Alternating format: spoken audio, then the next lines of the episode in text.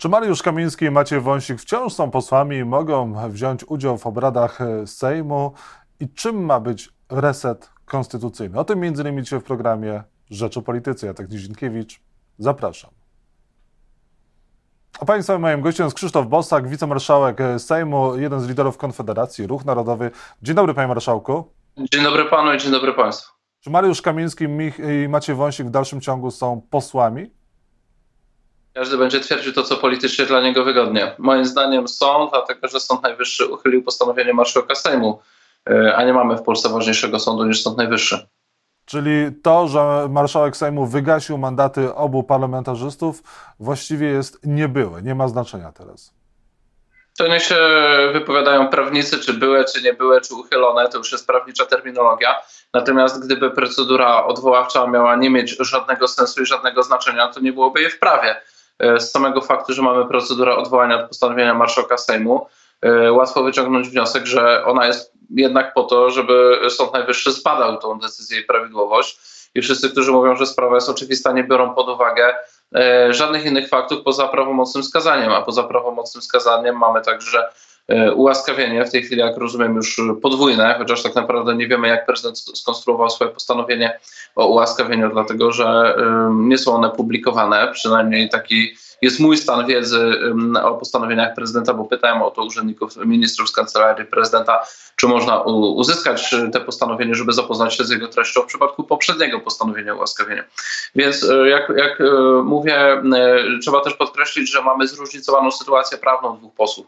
To znaczy w przypadku posła Kamińskiego mamy postanowienie marszałka Sejmu o wygaszeniu jego mandatu, mamy wyrok prawomocny skazujący, podwójne łaskawienie prezydenta i dwa wyroki Sądu Najwyższego.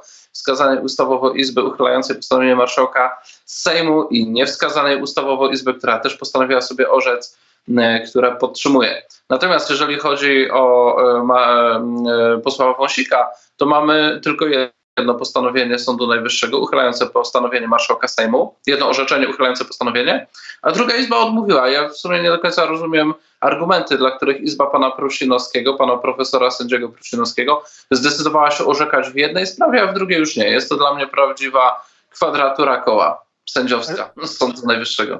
Czyli by, politycy będą mogli przyjść na obrady Sejmu, na posiedzenie Sejmu i wziąć udział w pracach Sejmu, tak?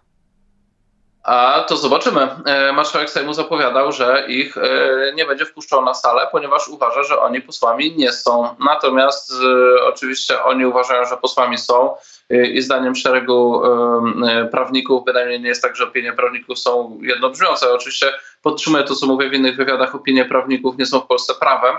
Natomiast prawnicy pomagają nam rozpoznać stan prawny. No i jeżeli prawnicy z tytułami profesorskimi się różnią, dla przykładu profesor Piotrowski y, mówi, że jakby oni są posłami nadal. Y, y, I oni oczywiście będą się trzymać tej wersji, że są posłami, bo dlaczego mieliby się trzymać innej?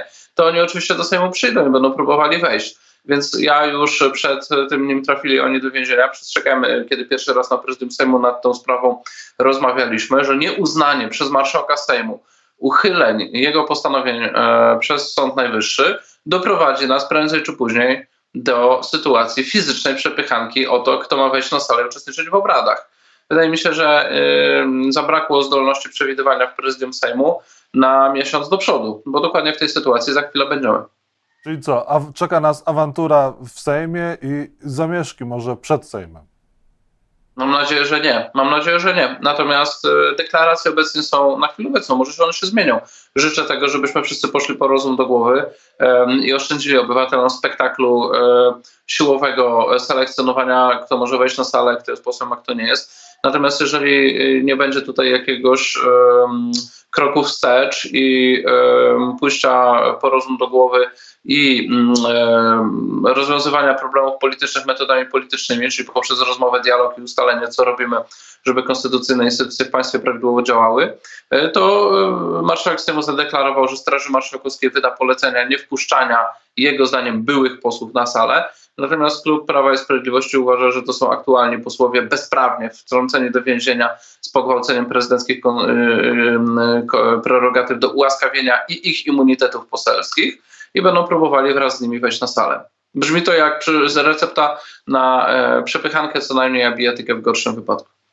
Czy według pana wicemarszałka Sejmu oni będą mogli wziąć udział w głosowaniu, powinni wziąć udział w głosowaniu? No jeżeli respektujemy orzeczenia Sądu Najwyższego, e, to postanowienie marszałka Sejmu o wygaszeniu ich mandatu zostało uchylone. E, ja przyznam szczerze, e, że nie będąc prawnikiem, nie uważając się za żaden w tych sprawach autorytet, przyjmuję najprostszą metodę praworządności, jaką jestem w stanie znaleźć, to znaczy uznawanie wyroków, w szczególności ważnych sądów i trybunałów. No i, i i mamy ustawowo wskazaną Izbę Spraw Publicznych. Ta Izba uchyliła postanowienie marszałka Sejmu. E, uważam, że najprościej byłoby nam i najbliżej praworządności pojmowanej w sposób taki powiedziałbym prostolinijny, byłoby nam uznać te uchylenia postanowień, traktować ich jak posłów, bo to po prostu jest zejście z linii strzału, jak również e, e, jak również każde inne, każda inna ocena sytuacji wymaga tak naprawdę oparcia nie na tym, co stwierdził Sąd Najwyższy, tylko na tym, co mi się wydaje, tak? Ja nie chcę opierać się na tym, co mi się wydaje, bo ta sprawa jest zbyt poważna. Jeżeli dojdzie do w wyniku tej sprawy do kryzysu ustrojowego, to dlaczego miałbym swoją opinię przedkładać? W pewien sposób my się możemy nie zgadzać z tym, jacy sędziowie w Sądzie Najwyższym są w Izbie e, Kontroli Nadzwyczajnej Spraw Publicznych i to oceniali, ale oni, dając swoje orzeczenie, w pewien sposób zdejmują z nas ciężar oceny tej sytuacji. A zwróćmy uwagę, że dla E, arytmetyki sejmowej to nie zmienia absolutnie nic. E, dla przyszłości politycznej tych, tych panów też to niewiele zmienia, dlatego że prezydent po tym, jak ich ułaskawił, e, jak rozumiem, powoduje, że mogą oni w kolejnych wyborach także kandydować, być aktywni publicznie. wiadomo, że cała sprawa napędziła im tylko rozpoznawalności i dla części społeczeństwa oni są w tej chwili bohaterami.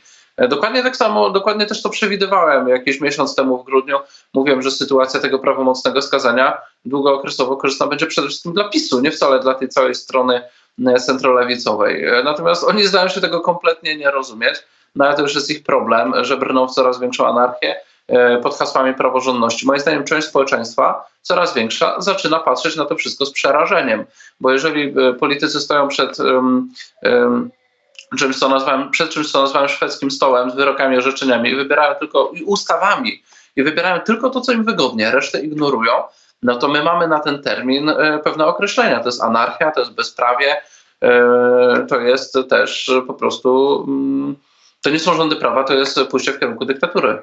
No i Konfederacja, pan konkretnie proponuje tak zwany reset konstytucyjny. Na to pozytywnie zareagował y, Andrzej Duda, ale negatywnie posłowie Prawa i Sprawiedliwości. Y, w tym resecie konstytucyjnym chodzi o ponowny wybór członków Trybunału Konstytucyjnego, Krajowej Rady Sądownictwa i niektórych izb Sądu Najwyższego. Jakby to miało wyglądać w szczególe?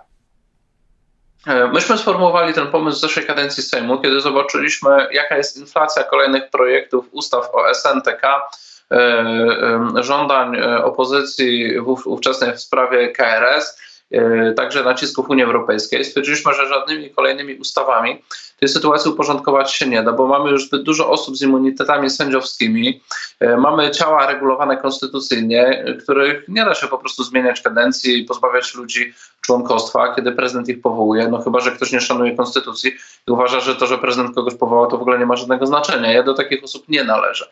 Mogą mi się decyzje obecnego prezydenta nie podobać, ale uważam, że jeżeli je podjął, to podjął jako prezydent naszego państwa i są one wiążące. E, I więc w tej sytuacji doszliśmy do prostego wniosku. Jedynym sposobem na wyjście z sytuacji kwestionowania konstytucyjności najważniejszych ciał systemu sądowo-prawnego jest przyjęcie poprawki do konstytucji, która uporządkuje stan prawny. Potrzebuj, to jest cel. Potrzebujemy poprawki lub zbioru poprawek do konstytucji, po przyjęciu których wszyscy będziemy zgadzać się, że Trybunał Konstytucyjny jest Trybunałem Konstytucyjnym i jego orzeczenia są ostateczne, Sąd Najwyższy jest Sądem Najwyższym i wszyscy jego członkowie są sędziami Sądu Najwyższego i wiemy, jak on ma działać. W tej chwili ukształtowała się tam jakaś dziwna wielowładza, czy wręcz anarchia i że Krajowa Rada Sądownictwa jest Krajową Radą Sądownictwa i w sposób prawomocny, zgodny z konstytucją wyłania sędziów, których powołuje prezydent. Tego stanu potrzebujemy. Jak ten stan osiągnąć? No zbudować większość konstytucyjną poprzez kompromis między głównymi siłami politycznymi. I teraz mniejsze siły polityczne i prezydent zareagowały na nasze, po, po, naszą propozycję mniej lub bardziej pozytywnie, czyli wicepremier Władysław Kosiniak-Kamysz powiedział, że dyskusja o poprawkach do konstytucji, czemu nie? były szef klubu Lewicy, minister Krzysztof Gawkowski powiedział, że to jest temat do rozmowy. Prezydent powiedział, że mu się ta propozycja podoba.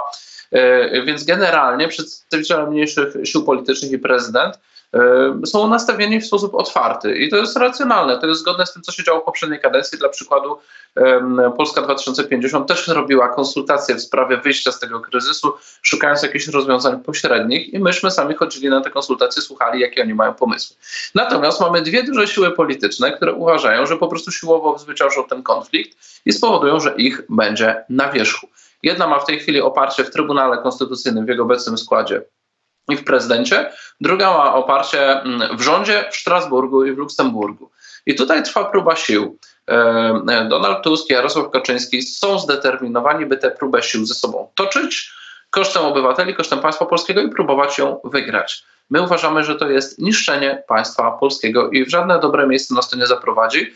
Widzimy w tej chwili, że ten spór eskaluje. W tej chwili już wyeskalował z KRS, SN i TK na prokuraturę. Przed nami wyeskalowanie tego sporu na Sejm co do którego będziemy mieć spór o to, jaki jest jego prawdziwy skład. Być może za chwilę będziemy mieć powołanych nowych posłów, którzy będą nazwani neoposłami i których mandat będzie kwestionowany na przykład przez prezydenta, a chwilę później możemy mieć Trybunał Konstytucyjny, który może kwestionować prawidłowość uchwalenia ustaw, co zdarzało się, przypomnę już w poprzedniej kadencji, z błahych powodów, nie z powodu wątpliwości co do składu Sejmu, ale z powodu błędów proceduralnych w uchwalaniu ustaw. Natomiast zwracam uwagę, że nie jest to scenariusz fantastyczny. Nowe przepisy o zwalczaniu pedofilii zostały w poprzedniej kadencji Sejmu uchylone przez Trybunał Konstytucyjny właśnie z tego powodu, że zostały uchwalone zdaniem TK w sposób niekonstytucyjny i zwracam uwagę, że centrolewica bynajmniej nie kwestionowała kompetencji TK do uchylenia ustaw z powodu niekonstytucyjnego procedowania przez Sejm. Przez Sejm.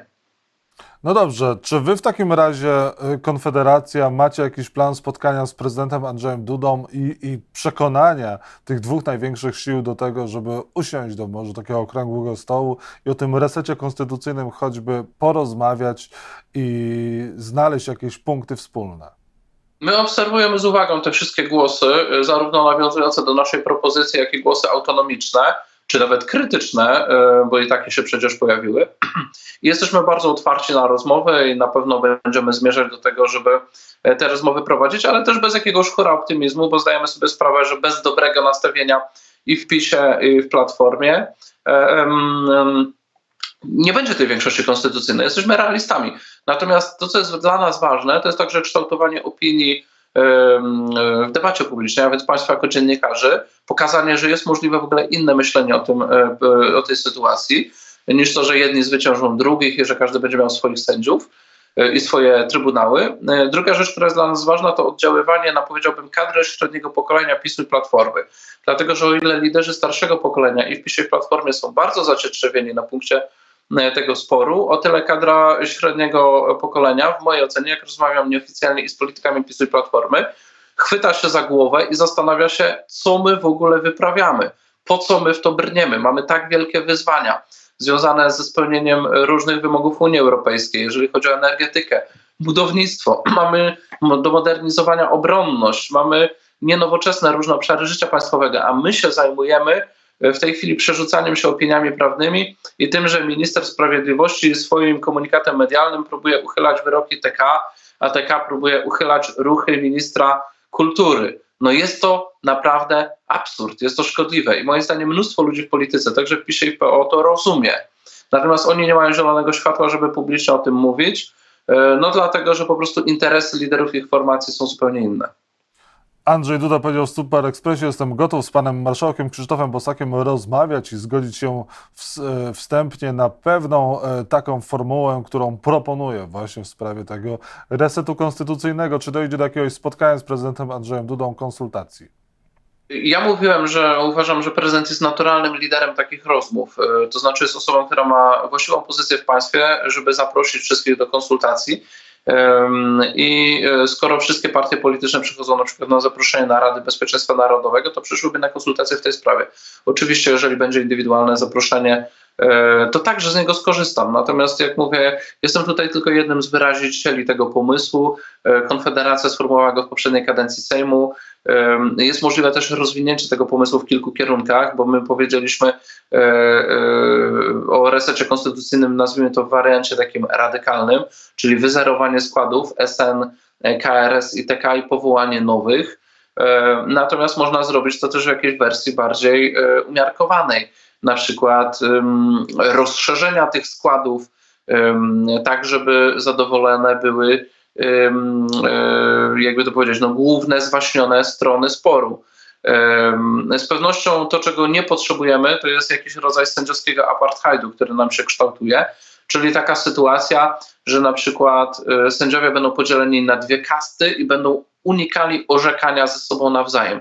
W mojej ocenie to nie tylko byłoby niepraworządne, ale to byłoby budowanie, e, rozniecanie nienawiści pomiędzy obywatelami i, i, i jakby takie próby kulturowego czy wręcz prawnego usankcjonowania rozłamu w wymiarze sprawiedliwości. Chciałbym zaapelować do wszystkich sędziów, żeby nie brnęli w to. Przecież e, kończyliście panie i panowie te same uniwersytety, uczyliście się na tych samych podręcznikach. Przecież chyba nikt naprawdę przy zdrowych zmysłach nie wierzy, że każdy sędzia powołany przez dwie kadencje prezydenta Andrzeja Dudy jest jakimś pisowcem. Ani nikt z nas przecież nie uważa, że wszyscy sędziowie powoływani wcześniej są jakimiś komunistami. Nie brnijmy w to szaleństwo, mój apel. E, niektórzy prawnicy w Rzeczpospolitej mówią, że ten reset konstytucyjny no, jest e, mało możliwy, powątpiewają e, w możliwości przeprowadzenia tego pomysłu. Jeżeli do tego resetu konstytucyjnego nie dojdzie, to co nas czeka w najbliższych tygodniach i miesiącach? Mm, ja nie znam tych argumentów, to znaczy ja uważam, że poza politycznymi nie ma argumentów przeciwko temu rozwiązaniu, dlatego że przyjęcie poprawek do konstytucji, czy nawet nowej konstytucji jest zawsze możliwe. Historia ustrojowości polega na modyfikowaniu ustroju lub, lub całkowitej zmianie ustroju. Sędzia Sądu Najwyższego Włodzimierz Wróbel, przepraszam, odbiera tę propozycję jako zapowiedź swoistej grubej kreski i puszczenia w niepamięć nieprawidłowości z ostatnich lat. Nie można udawać, że nic e, się nie wydarzyło w Trybunale Konstytucyjnym albo w Sądzie Najwyższym, którego pierwsza prezes została wybrana w wadliwy sposób. Przypomina. Y, to jest argument polityczny, to znaczy nie można, bo nasze musi być na wierzchu, bo musimy, y, musimy rozliczyć i pognębić pisowców. Mówi sędzia, który jest jednym z liderów y, środowiska tak zwanych starych sędziów w Sądzie Najwyższym, którzy nie respektują obecnej pierwszej prezes Sądu Najwyższego jako posiadającej te funkcje z powołania prezydenckiego i którzy nie respektują sędziów z Izby Kontroli Nadzwyczajnej. Więc wypowiedź tego sędziego odbieram w kategoriach podsycania E, sędziowskiej anarchii, podsycania tego sporu. Natomiast jest to argument polityczny, a nie prawny. Mamy sytuację, w której bardzo wielu prawników, także z tytułami profesorskimi, zaczyna wyręczać nas, polityków, w toczeniu konfliktu e, politycznego. I jakby witam e, z radością na pokładzie w ekipie ludzi uprawiających politykę w Polsce wielu prawników, profesorów i sędziów. Natomiast zapraszamy do parlamentu. Parlament jest miejscem, gdzie należy uprawiać politykę, a nie Sąd Najwyższy czy Trybunał Konstytucyjny. To samo, żeby było jasne, dotyczy pisowców. Pisowcy, którzy przesiedli się z parlamentu do Trybunału Konstytucyjnego i nie zechcieli e, przybrać e, szaty neutralności w swoich wypowiedziach i działaniach, być może powinni wrócić do parlamentu. E, natomiast odpowiadając wprost na argument profesora Wróbla, powiem w ten sposób. Nikt nie mówi o tym, żeby zamknąć oczy na nieprawidłowości PiSu. Absolutnie o to nam nie chodzi. Chodzi o to, żeby je przeciąć. Przeciąć w sposób praworządny przyjmując uchwały przez Sejm, nie mając większości konstytucyjnej, nie mając prezydenta, próbując wbrew traktatom i wbrew polskiej konstytucji nie respektować części sądów i trybunałów na podstawie jakichś przyczynkowych opinii czy orzeczeń yy, Trybunału w Strasburgu i Luksemburgu, praworządności, panie profesorze, nie przywrócimy.